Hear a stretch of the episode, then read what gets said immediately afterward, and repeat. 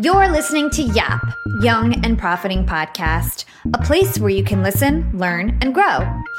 I'm Hala Taha, and today we're speaking with Chase Hughes, a leading military and intelligence behavior expert with 20 years of experience. The man has created some of the most advanced behavior skills courses available worldwide. This episode is centered on behavior science, specifically nonverbal analysis, behavior profiling, and the qualities of authority, which we'll come to find out is a very important thing.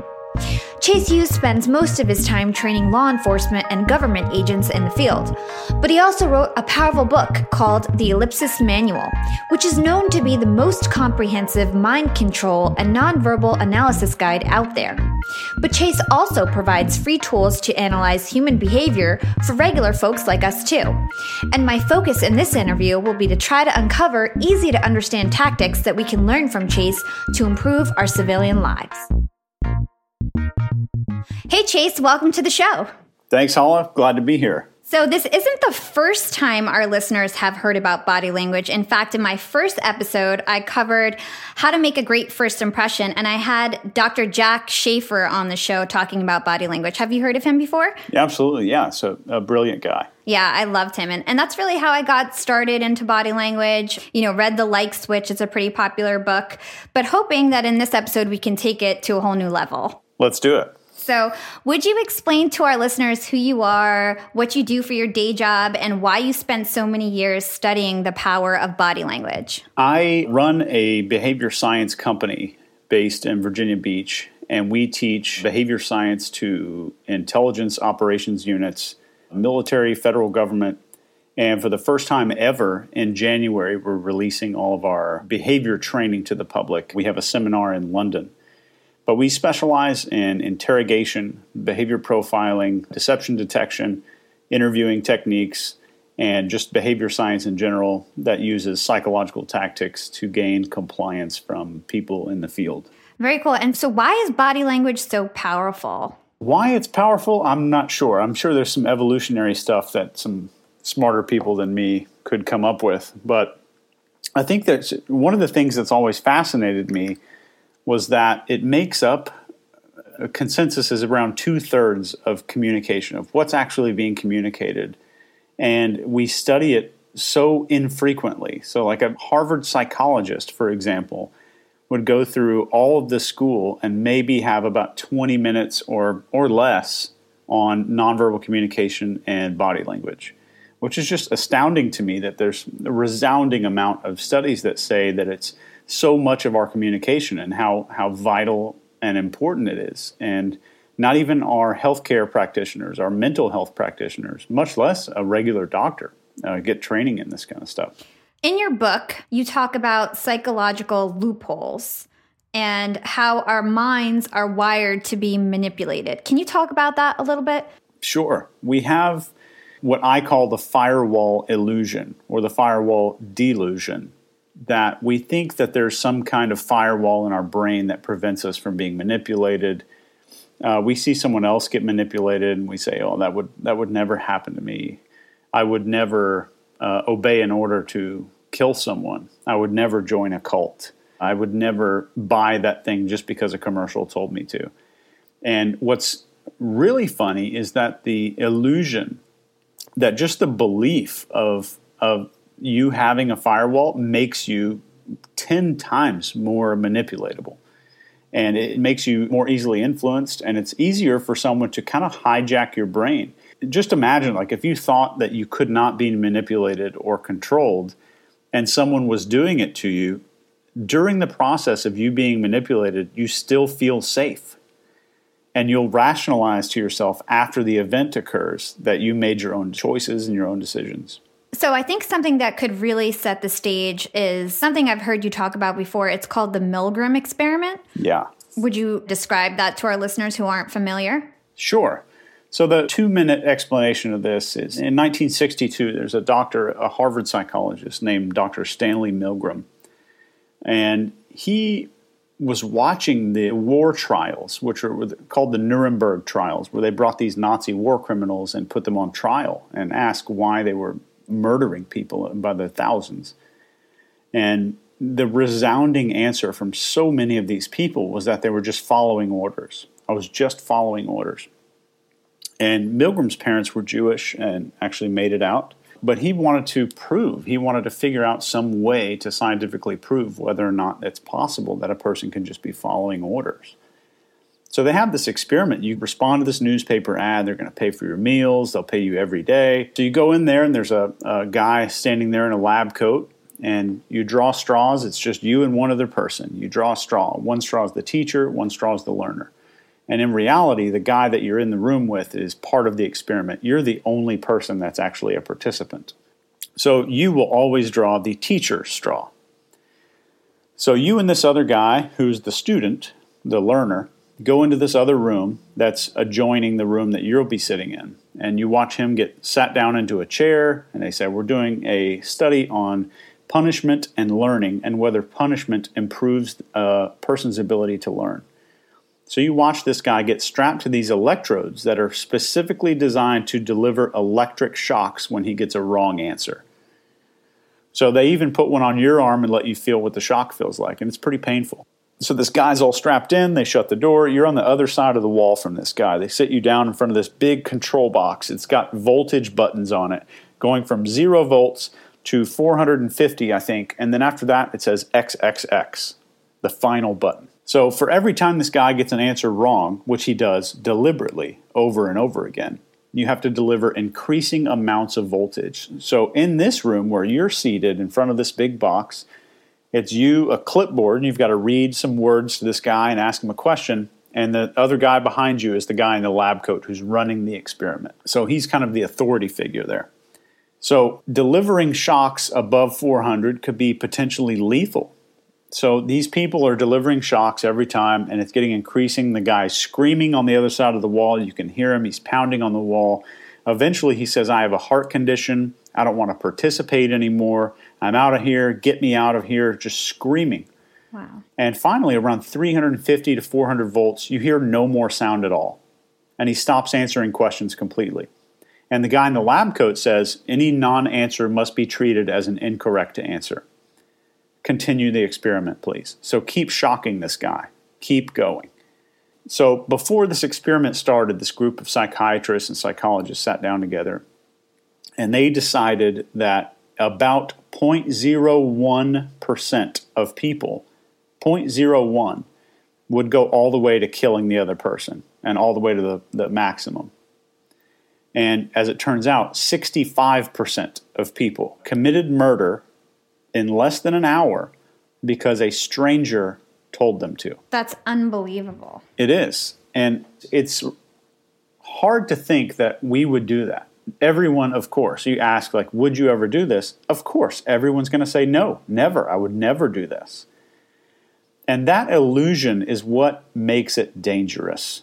That when we're exposed to an authority figure, our brains kind of switch off and we go into what Stanley Milgram described as an agentic shift. So, agentic being uh, the root word being agent. So, we become an agent for the other person to where the responsibility for our actions no longer rely on our shoulders. It's someone else's fault. So, we obey authority figures with way more obedience and way more trust than we should place in those people. So, for instance, the guy in the lab coat didn't have a doctor's ID on, wasn't wearing a stethoscope. It was just a good looking guy whose hair was recently cut. He's well spoken, well mannered. And all he says to the participants in the experiment is it's important that you continue. The experiment requires that you continue, or please continue. Just a few phrases like that. And at no time did he force anyone to participate. But guess how many people shocked another person in the other room up to 100 volts. It was 100%. 100%.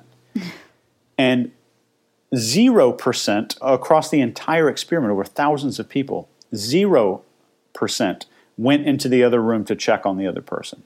Yeah, it just speaks to how important it is to kind of be conscious of the fact that everybody is so easily manipulated and you can either be the one in control or you could be the one getting controlled. So, really eye opening. So, glad that we're having this conversation. In your path to kind of getting people aware of all of this, you created something called the ellipsis system. Can you explain what that is? Yeah, so the ellipsis system was designed originally for intelligence operations, so human psychological intelligence operations.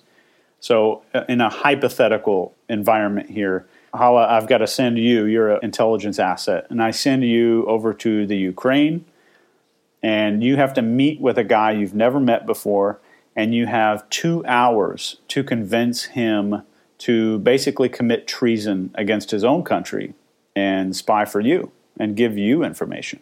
And the ellipsis system was designed to create extreme compliance and extreme obedience in people. And it leverages behavior profiling, identifying needs, weaknesses, and insecurities and then using all that information using psychological tactics, linguistic techniques, mixtures of neurolinguistic programming and hypnosis, and a tremendous amount of authority, which is what caused people to commit murder in the Milgram experiment. That was pretty much 100% authority. So, authority is very important. And that's one of the reasons that we broke authority down. And that if you had no persuasion or influence skills whatsoever, authority would be the most important part. But that's what the book was was really written for, and I didn't really realize that there was a civilian interest in psychology, mostly because I've been in the military my entire adult life. Yeah, and I'm really hoping to kind of pull out some of these examples that we could use. My listeners are typically like young professionals, entrepreneurs, students, so I'm really hoping we can pull out some stuff that is practical for us. Absolutely. You created something called the behavioral table of elements, and basically what that is, it's an analysis tool that scientifically categorizes human behavior. It is so detailed. Like you literally categorize every single thing a person could do in an interaction from moving their fingers or jaw clenching or face touching. It was so much detail. How did you develop that? How did you validate that? And how do you know that it works? Good question. I'll start from your last question and work backwards there. Sure. So we know that it works based off of over 35,000 hours of interrogation video analysis. And it's a bibliography for the behavioral table is about 120 pages long. So it's not all my research. It's almost none of my research, except for a few new cells that have been added. And the research goes back 150 years, and it's not perfect, but I think it's the best behavior reading tool that humans have produced so far. And it was developed originally for an interrogator or a senior interrogation officer to watch an interrogation video and figure out where deception was so the interrogator could go back in the room and drill down on more questions. And after we release this thing, which is free to the public now, if you want the non interactive version, just like the picture of it, it's free we released this thing and there was a lot of public interest. Then it became a behavior training tool. Then the police started using this. The police have really taken off using this thing. And then it was in the business world. And then huge sales teams started using this thing. And the origin of, of the behavioral table was probably 14 years, maybe 13 years ago. I was sitting with my mom watching an episode of The Bachelor. I was just visiting in town. I think we were just having a glass of wine and my mom was kind of going through the girls on the Bachelor, and she was like, "Oh, I like her. This one's a total B." And just kind of explaining everything to me. And I was like, well, the, the one you like would just lied to him when they were in the hot tub together. And I was a deception expert long before the creation of the behavioral table. And it was just a moment where my mom was like, Chase, I wish I could just have your eyes for one of these episodes and just watch it. So that night, I was just laying in bed thinking about like how could I give another person my eyes? Is there a way to put all of my knowledge onto a single piece of paper I can give? So that was it. That became the behavioral table. It went from the bachelor and now to like hardcore interrogation scenarios. Yeah, and just to give our listeners some visual insight to what this looks like, it's basically like the table of elements that you would see in science class, but instead, Chase has identified the different movements and actions and even like conversational aspects that a person could do in an interaction and allows you to kind of categorize them and classify them and, and, understand what to do next based on those actions. Chase, you might be able to explain it better than I did. Yeah, I mean, it looks like the periodic table of elements. And I think we could have easily just made it a big square. But I think making it kind of resemble the periodic table and kind of follow the structure. Uh, one, it was a really good idea, the way the periodic table is laid out. But two, I think it's kind of cool and it shows a little bit of familiarity when people look at it. Yeah. And we'll link to it in our show notes so you guys can take a look yourself. So, like I mentioned before, the amount of depth that you go into this book is like insane. It's pretty overwhelming, to be honest. You talk about something that we always hear about, for example, crossing our arms. Yeah. Intuitively, I always thought that meant something negative, like we either impatient or frustration, or maybe you're just trying to cover up your muffin top. It, it really could be anything. But in your book, you go into the fact that you need to pay attention to the closeness of palms to the body, the direction the thumbs are pointing, the distance from the torso. And it was just so overwhelming. And I'm wondering, like, who can actually pay attention to this stuff? Like, is it really possible to memorize what people are doing and then to go back and evaluate what everybody's doing? How does someone go about like training themselves and how long does that take for someone to become an expert? Expert is a word I think is overused today. Becoming an expert may take years, years and years. But being good at reading body language does not take an expert level of skill. And a lot of people assume at the very beginning that they see this giant behavior table, like, okay, I need to make flashcards, I need to memorize all this stuff. And you really don't. You read up on this stuff and then you watch human behavior. So if you just spent two weeks just watching human behavior, watching fingers, watching eyes, watching facial muscles move, watching the body, the way people's posture tilts, all of this stuff, how fast or how often someone is blinking or breathing during a conversation. If just observing this stuff without trying to make meaning of any of it, just observing it for its own sake. So you start to get a habit, you're starting to push yourself into a habit of just observing behavior. And then after time, you start reading about more behavior and reading about more behavior. And then you won't have to interpret anything. You'll kind of start to develop an intuition. So it's not like learning geometry or some skill. I would say it's more akin to learning a motorcycle. Like we have a lot of things going on at one time, and it's best to just master one thing at a time until it moves from the front of your brain where you have to pay attention to it to the back of your brain to where it's kind of automatic. So, like driving was really hard at first until you got good at it, and now you can kind of zone out on your way home from work. So it'll become unconscious, but I'd say the most important thing to being able to read people, and this is a skill that everyone needs. Like if you're in sales, you are in the human behavior business. If you're in business, you deal with human behavior on a regular basis. So being able to see this stuff and really understand what it means is so critical. I mean, even if it's two thirds and not 90% of communication, like a lot of studies suggest, it's more than half of communication, and we almost deliberately ignore it. So I think once you're able to start seeing behavior, just watching it for its own sake, and then learning more about it, the first thing that usually happens to people is that it's really depressing because you will see suffering and insecurity and fear in every person that you meet. But in the end, suffering is like the universal law of human beings. Everyone is suffering. Everyone's going through something. Everyone is self conscious. I've never met a non self conscious person.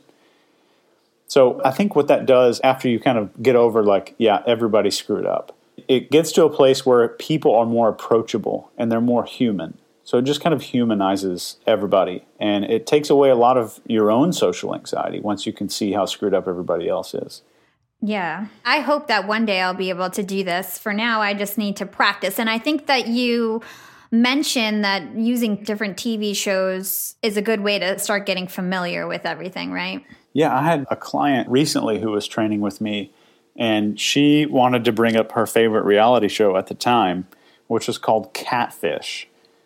And I had never heard of it. I'm not a big TV guy, but this this show on MTV where these people pretend to be like a hot guy or a hot girl and like lure these people into these relationships online. And then of course it comes up in this big crescendo, this emotional crescendo at the end where there's a big reveal and stuff, but it's very telling because it, it's not fiction, so it's kind of a reality show. So you get to see a whole lot of uh, facial expressions of emotion. That's one of the good ones. And then if you want to look for anxiety, I would watch Conan O'Brien interviewing almost anybody will produce uh, anxiety behavior. Young and profiters, they may call me the podcast princess, but I'm also the LinkedIn queen.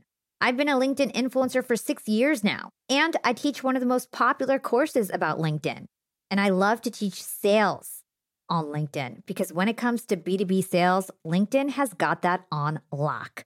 LinkedIn is where all the decision makers are hanging out.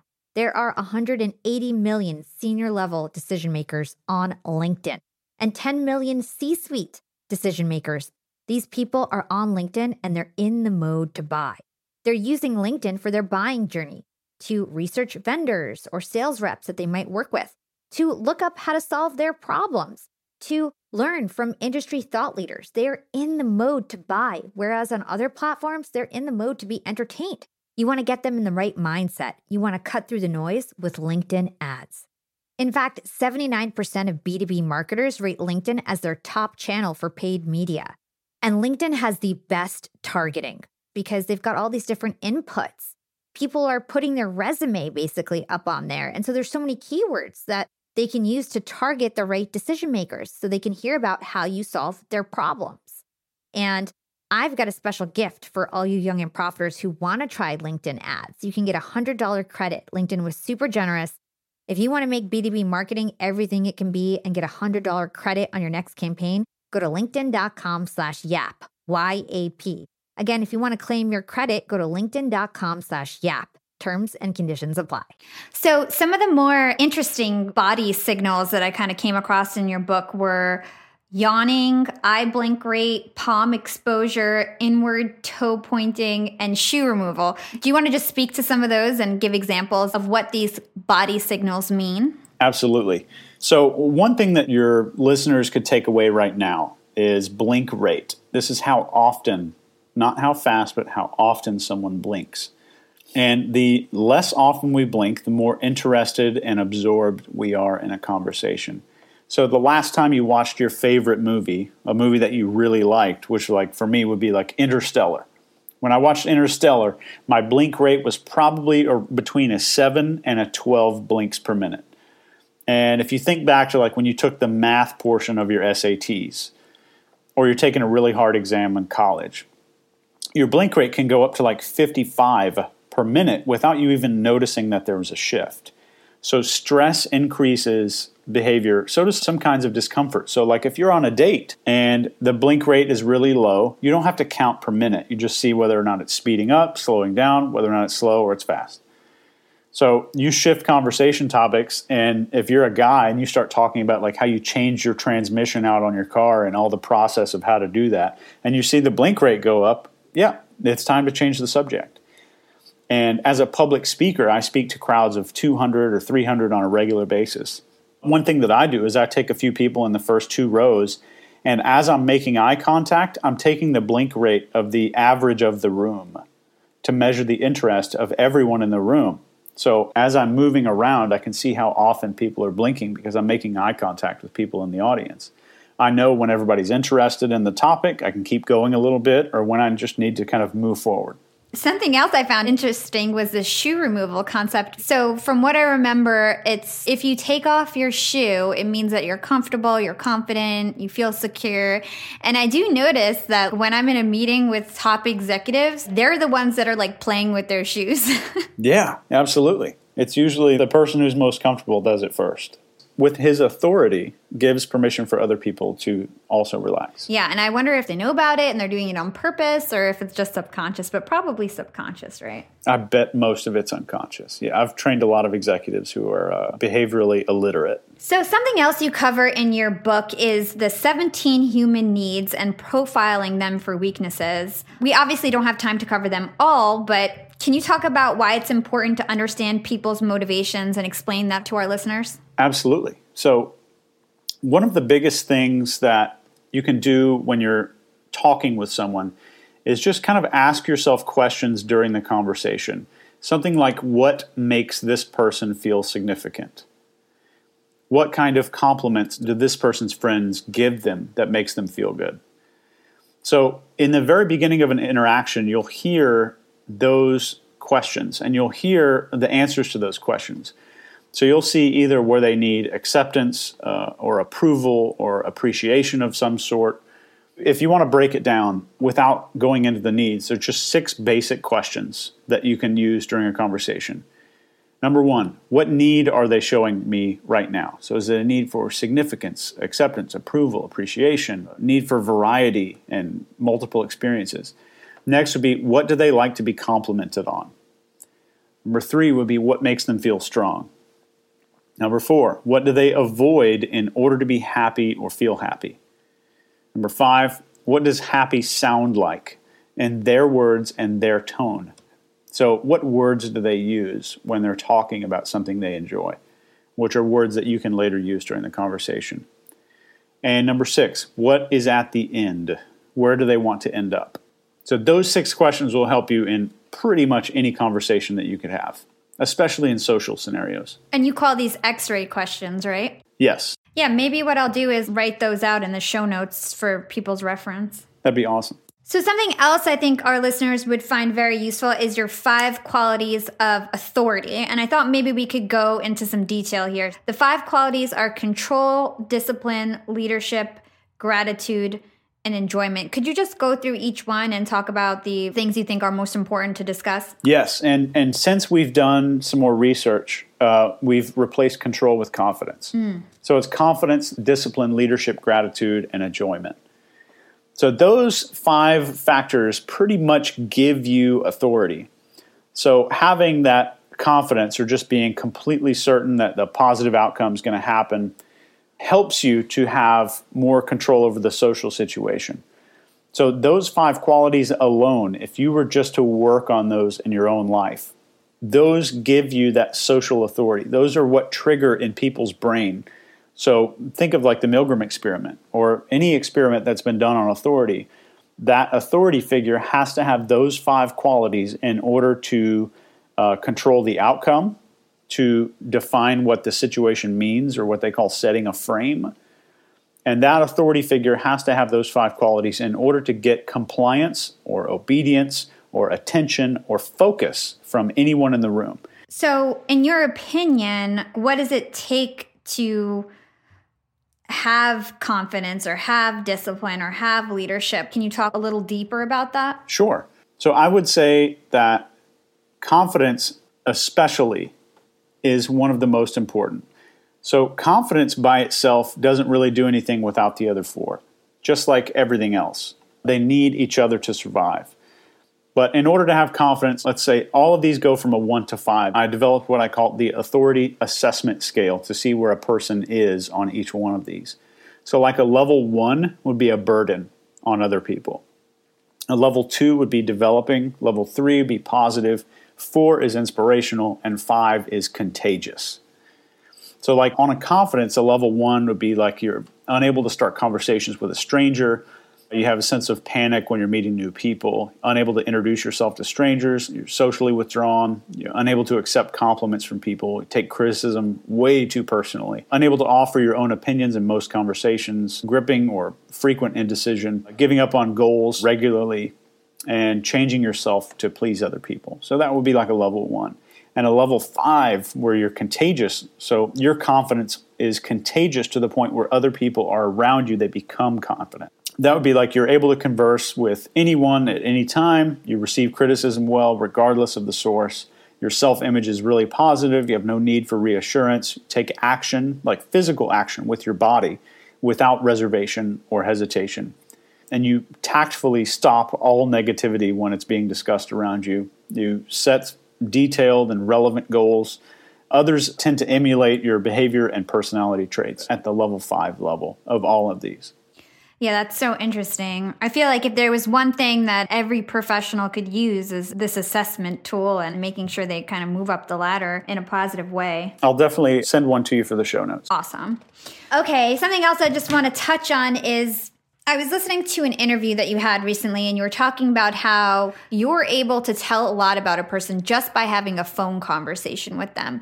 Can you talk about how your personal life can leak out in your external actions and everything that you do, and how we kind of have to have our own discipline in our personal lives? Absolutely. And this is one of the most critical things for somebody to, to really understand that on the phone, it comes in the form of hesitation it comes in the form of people saying um or ah or hedging some of the stuff they know, like they have question marks on the ends of their sentences.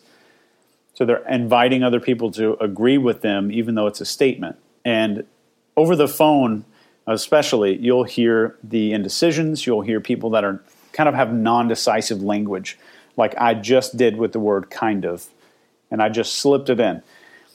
So this overall sense of confidence or discipline or leadership bleeds out into your personal life. So, a good example would be the last time that you went to a party or the last time you went out to a concert or something and you left a giant pile of laundry undone, or you left a huge pile of dishes in the sink, or you're late on your bills, or you meant to wash your car that day but you didn't, and it looks like it's disgusting. So, something was left undone part of our brain, I don't know which part, I don't think anyone does, but there's part of our brain that's dedicated to reminding us when we've forgotten to do something or when we've neglected something. And no matter how confident your body language is, no matter how in control and how many tactics and cool stuff you learn on YouTube or how many articles you read about how to appear more confident, it's it's going to look confident on the exterior. But the event will happen to the point where the person gets the feeling like something's not right. And we've all experienced that with one or two people, at least in our lives, to where we we're talking to somebody, everything looks right on the exterior, but something feels off. Something doesn't match. So, this incongruence, there's an incongruence in the physical behavior of the person you're speaking to and something that's leaking out. We call this nonverbal leakage. So we are somehow unconsciously communicating to their unconscious that we're not actually confident. We're not actually a good leader. We we neglected something at home. So my key point is that if you don't have what we call the five mastery zones of authority, if you don't have those things handled in your personal life, it's going to leak out in every conversation every day of your life. Sometimes you might get away with it and the person may not notice most of the time something is going to feel off about the conversation to the other person. And those mastery zones are environment, time, appearance, social, and financial. And they have to be done in order. So, like, you get your environment handled, you make your bed, you pick up after yourself, you don't leave messes, you don't make messes, and you don't walk past a mess ever. Like, your, your environment is controlled, not by anyone else, but like you are in control of your environment. That helps build the confidence and then you start controlling your time. You manage your time, and you cannot manage time without priorities. Because whenever you hear somebody says, "Well, I don't have time for that," it just means it's not a priority. I don't have time to go to the gym means gym's not a priority. I don't have time to eat right. Eating right's not a priority. So controlling your time, getting control over your time, and then your physical appearance. There are thousands of research studies that say better looking people not just genetically better looking, but people who are well taken care of, people who look fit and look happy and look confident receive lesser prison sentences. They're more likely to get out of a traffic ticket. They'll have better pay at jobs. They're more likely to get hired. All around our entire society, this appearance plays a major role, and it plays a major role in your authority too when you speak to other people. Whether you're in sales, business, doesn't matter, or you're, you're working at Williams Sonoma, it doesn't matter appearance comes after that. And after that is your social skills, your social development. So, being able to carry on a regular conversation. Can I make small talk? Can I tell a compelling story to someone that I just met without like closing off? So, forcing yourself to develop social muscles is, is really important. And finally, the, the financial part Even if your finances are screwed up, your credit is screwed up, go see somebody now. Just having your brain start to understand that you're getting back on track will shut off that leakage. So just starting to bring that under control or grab the steering wheel and like drive it back onto the road where it's supposed to be with your finances, that stops the nonverbal leakage of irresponsibility to some degree. That's super, super helpful advice. I feel like if everybody could just make a little movement in those areas, we'll all be in a better place. okay, so I thought maybe we could close out the episode with some practical scenarios. I think a really interesting one could be a networking event. Being at a networking event, what are the kind of behaviors that we should look out for? How should we act ourselves? Can you kind of just like describe like what an ideal situation would be in terms of a networking event? Absolutely. And if you want this from like a intelligence training perspective, the first thing you need to do before the network event starts is to push yourself as hard as you frickin' can to get up to a level 5 on confidence, leadership, discipline, gratitude and enjoyment that alone will make you more magnetic than anyone else in the room. So, that being said, everyone wants to teach you the tricks. Here's what to say. Here's how to shake someone's hand. You need to make eye contact. You need to smile. You need to show your teeth when you smile, even if they don't look great. So, these are all little tricks. And when you see like networking tricks, how to meet new people, all of that are ways to pretend like you've got your stuff together. So if you think about all the tricks and tactics of persuasion, they're all ways to pretend or kind of fake someone out into thinking that you have either confidence, discipline, leadership, gratitude, or you're enjoying yourself. All of those things. So getting those handled beforehand means you're not going to have to worry about the tricks uh, when you're meeting new people. But at a networking event, I would say the number one quality that you can have is a genuine interest in other people at a networking event, everyone wants to talk about themselves, talk about their new product that they're launching, the business they're working on, and they want to talk about their goals, which goes back to that six questions. So, those are just kind of those x ray questions, will really help you out in a conversation. And just talking to people and having that genuine interest. And making people feel interesting is more important than making them feel interested. So at the networking event, if you're going to a networking event, be the first one to introduce yourself. Be the first one to introduce a stranger you just met to another stranger that you just met. You become the network.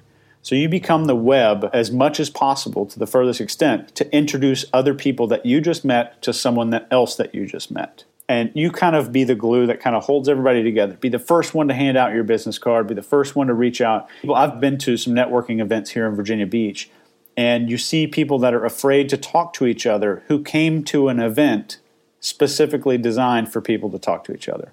Mm-hmm. So I would say if there's any place on earth where you have permission to go talk to strangers anytime you want, it's a networking event. And that's one of your chances also to start boosting up the social part of the authority mastery zone. Very cool. Very good advice. Scenario number two a conflict with an individual, whether that's work or school? Awesome. So, this one, I will give you a few tips and tricks. Although I'm a firm believer that you can learn 99% of your leadership lessons from watching episodes of Andy Griffith. And I would say if you're having to have a difficult conversation with someone, you have to announce their point of view before you begin speaking or before you start talking about anything that's on your agenda to speak about always start the conversation with I realize it's got to be really tough for you to be able to do X, Y, and Z, or I can't imagine that you have to deal with this and this and this. So you have to start out by realizing that other person's point of view, which I learned from Andy Griffith. I would say the best thing you can do is deliver it quick and have the conversation as quick as possible. And only speak in terms of effect, not your opinion on how the person has done something wrong or somehow transgressed against the company values or something like that. Only speak in terms of the effect that the behavior has had instead of how the behavior is bad. And how can we kind of judge how well the conversation is going? Like if we're making an impact and improving our relationship in the conversation? You're going to see a decrease in blink rate once they realize there's not going to be a fight, they're not going to get yelled at, and there's no argument. They're being given a second chance most of the time. And as you start talking about the effect it has, you'll start to see head nodding and you'll see breathing into the stomach instead of the chest. But while you start nodding your head during the conversation and you're talking about the effect on the company or the effect on the, the business, you'll see a co nodding or them nodding their head with you. And as you finish or start wrapping up talking about the effect they have had on the company or like the negative part of the conversation, you will start to see relaxation. That means there's more agreement there. That means there's less anger. So, a person who's really pissed off and is going to remain pissed off when they go out of the office, they'll stay closed. Their behavior is going to stay closed even after the negative information. A person who's kind of accepting of the negative information or the difficult conversation you'll see their hands start to open up, their legs start to open up, their shoulders will kind of fall down just a little bit, their breathing rate's going to slow down, and their blink rate will also slow down as the stress kind of releases and they realize they have a, a second chance or that they've taken the lesson on. Got it. Well, that was excellent. I think both of those scenarios will be very helpful to everybody listening to the show. So, Chase, I want to be conscious of our time. So, where can our listeners find everything that you do or learn more about everything that you do? Yeah, they can Google my name, Chase Hughes, or they can go to our website, which is ellipsisbehavior.com. On the website, there's tons of training on there that's free tons of behavior profiling training that's free, and they can download all kinds of free resources because most of my target market is to the federal government or local police agencies. So, stuff I do for the public is usually free. Got it. And your book is called The Ellipsis Manual, correct? Yes, The Ellipsis Manual. We just hit 18 months on the number one bestseller list on Amazon. Wow. And do you plan on putting that on Audible? Because I, am sure everybody listening to this podcast loves audio. Yes. In all honesty, putting it all on Audible has been a tremendous endeavor for me because I would get a sample and the guy sounds weird. It's kind of like a nasally voice. then everybody says you should do it in your own voice. Yeah, you have a great voice. Do it in your own voice. Thank you. I would so listen to that. I may do it. And as soon as I find, I think there's probably studios out here. I haven't done my own research on doing my own audiobook, but I'm sure there's somewhere out here that does it. All right, cool. So thank you so much for joining the show. Like we mentioned, we're going to have all of our different resources in the show notes. So for the folks that want to explore more, they'll have the mechanism to do that. And I definitely want to thank you for your time. This was very interesting, and I hope you have a great rest of your day. Thanks, Hala. Great to be on the show. Thanks for listening to Young and Profiting Podcast. Follow Yap on Instagram at Young and Profiting and follow me on LinkedIn. Just search for my name, Hala Taha. Thanks to our amazing producers, Daniel McFadder and Timothy Tan, and the entire Yap team, Kayla, Whitney, and our two newest team members, Stephanie and Christian. I hope you enjoyed the content, and if you did, help us out by writing a review. And don't forget to subscribe or follow Yap on your favorite platform to always keep up. And by the way, you can find us on Spotify now. Catch you next time. This is Hala signing off.